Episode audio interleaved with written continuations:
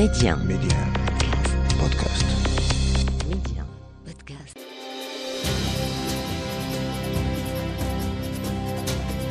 من كأس أمم أفريقيا عام 1976 ومونديال المكسيك 1986 إلى مونديال قطر 2022 استقبالات شعبية وملكية لأسود الأطلس عشتها وعايشتها وستظل محفورة في الذاكرة حظي أسود الأطلس الذين دونوا مسارا تاريخيا في مونديال قطر في الرباط باستقبال حاشد من قبل آلاف المشجعين المتحمسين الذين حجوا للترحيب كما يليق بهذا الأداء البطولي الذي سيبقى راسخا في سجلات كرة القدم العالمية.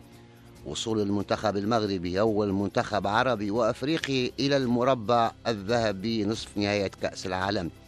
وبعد ذلك استقبل العاهل المغربي الملك محمد السادس بالقصر الملكي أعضاء المنتخب ووشحهم بأوسمة ملكية في حفل بهيج. لقد أعادني هذا الاستقبال المثير بكل المقاييس والذي أبهر العالم الذي شاهد صوره. أعادني إلى استقبالات ملكية سابقة عايشتها خلال مسار المنتخب الوطني في كأس العالم والكأس القارية. عام 1976 بعد ست سنوات من مشاركة المنتخب الوطني في نهائيات مونديال المكسيك 1970 ليكون بذلك أول منتخب أفريقي يشارك في نهاية كأس العالم. عام 1976 فاز إذن المنتخب الوطني بكأس أفريقيا للأمم لأول مرة في تاريخه وهي الكأس الوحيدة في خزانته حتى الآن. وكان المونديال المكسيكي انطلاقة العناصر الشابة للمنتخب على غرار أحمد فراس نحو النجومية والفوز بالكأس القارية. ولا توصف الفرحة التي عشتها وأنا أتابع آخر مباراة للمنتخب الذي منحته اللقب في كوماسي في أثيوبيا عبر المذياع في الحي الجامعي بالرباط. ثم ها أنا سأشاهد المنتخب الوطني بعد عودته حاملا الكأس حيث خصص له استقبال حار. وجعل الراحل الحسن الثاني يوم عودة المنتخب الوطني الحامل لكأس أفريقيا للأمم إلى أرض الوطن يوم عطلة من أجل أن يخرج الكل لتحيته ورؤية تلويحات النصر. شاهدت المنتخب على الأقدام وهو يحيي الجماهير. يتقدمه مدربه الروماني ماردر إسكو الذي كان طالبا للجوء السياسي في واشنطن بعد فراره من البلاد. وحكم الرئيس نيكولاي تشاوسيسكو وتم تعيينه من قبل الجامعة الملكية لكرة القدم ناخبا وطنيا عام 1974 وقد استقبل العاهل الراحل الحسن الثاني مرتين مارداريسكو الأولى قبل سفر المنتخب الوطني إلى أثيوبيا والثانية بعد عودته متوجا باللقب. وعلى الرغم من فوز المنتخب بهذه الكأس الوحيدة حتى الآن إلا أن الحسن الثاني رفع سقف الطموحات مخاطبا أعضاء المنتخب وقال في لقاء بالقصر الملكي لقد فرحتم بما فيه الكفاية بكأس أفريقيا الهدف الآن. هو كأس العالم فلا يعقل أن يغيب منتخب فاز بكأس أمم أفريقيا عن المونديال. لكن هذا المنتخب الفائز بكأس أفريقيا الأمم ستطارده لعنة الإقصاء فلم يتأهل إلى مونديال الأرجنتين عام 1978 بعد إقصائه بالضربات الترجيحية من قبل المنتخب التونسي. كما وقع على مشاركة سيئة في نهائيات كأس أفريقيا الأمم بغانا ما أدى إلى إقالة المدرب مارداريسكو وكان يجب الانتظار 16 عاما بعد مونديال المكسيك سنة 1970 ليتأهل المغرب للمرة الثانية في تاريخه إلى مونديال المكسيك 1986 لقد دأب العاهل الراحل الحسن الثاني على استقبال كل المنتخبات الوطنية المشاركة في كافة دورات كأس العالم التي تأهل إليها المنتخب.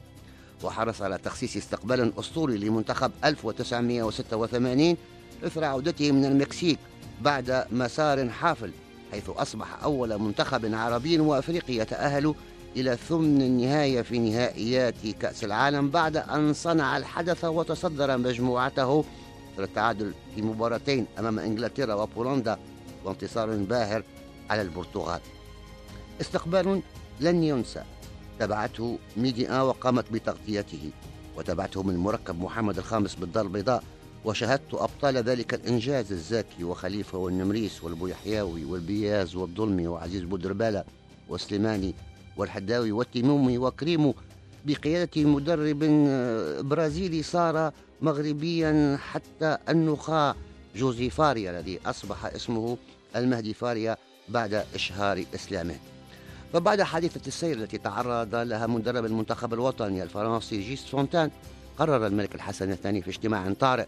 مع الوزير الأول الراحل المعطي بوعبيد ووزير الشباب والرياضة عبد اللطيف السملالي البحث عن مدرب برازيلي لقيادة المنتخب الوطني المغربي في الاستحقاقات القادمة وعلى رأس هذه الاستحقاقات مونديال 86 استعاد المنتخب المغربي هيبته في مونديال فرنسا 1998 في رابع مشاركة له.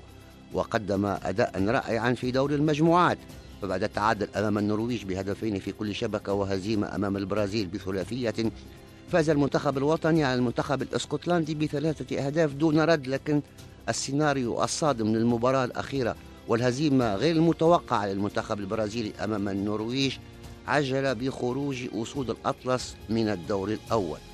وحظي المنتخب فور عودته مفارسة مباشرة بعد خروجه المشرف من الدور الأول باستقبال ملكي. وصفح الراحل الحسن الثاني كل أعضاء المنتخب الوطني من لاعبين وتقنيين وإداريين ووشح صدورهم بوسام الاستحقاق. وتوقف طويلا عند مدرب المنتخب عمري ميشيل ونأوا على الإنجاز رغم أن المغرب كان من أول المغادرين للمنافسة ومنحه صفة مواطن. وسيبقى مونديال فرنسا 1998 محفورا في الذاكرة. فقد كتب الحاكم المغربي سعيد بالقولة حروف المجد للتحكيم العربي والأفريقي بإدارته باقتدار وتألق. المباراة النهائية لنيل كأس العالم في الثاني عشر من يوليوز 1998 بملعب سان ساندني بباريس بين المنتخبين الفرنسي والبرازيلي وانتهت بثلاثية للفرنسيين. ونال سعيد بالقولة. مجموعة من الجوائز الفردية حيث منحه الاتحاد الدولي لكرة القدم الفيفا الميدالية الذهبية كأفضل حكم في المونديال وتم توشيحه من قبل الملك الحسن الثاني الذي خاطبه قائلا إذا عجز المنتخب المغربي عن تجاوز الدور الأول إلا أنه ترك انطباعا جيدا لدى المتتبعين وإذا غابت الكرة المغربية عن الأدوار المتقدمة فقد نبت عنها حين أسندت إليك مهمة قيادة المباراة النهائية لكأس العالم وسجلت اسم المغرب في النهاية التي تابعها العالم. أبهرت في غمرة احتفالنا بعيد الشباب أعتبرها هدية في هذا العيد.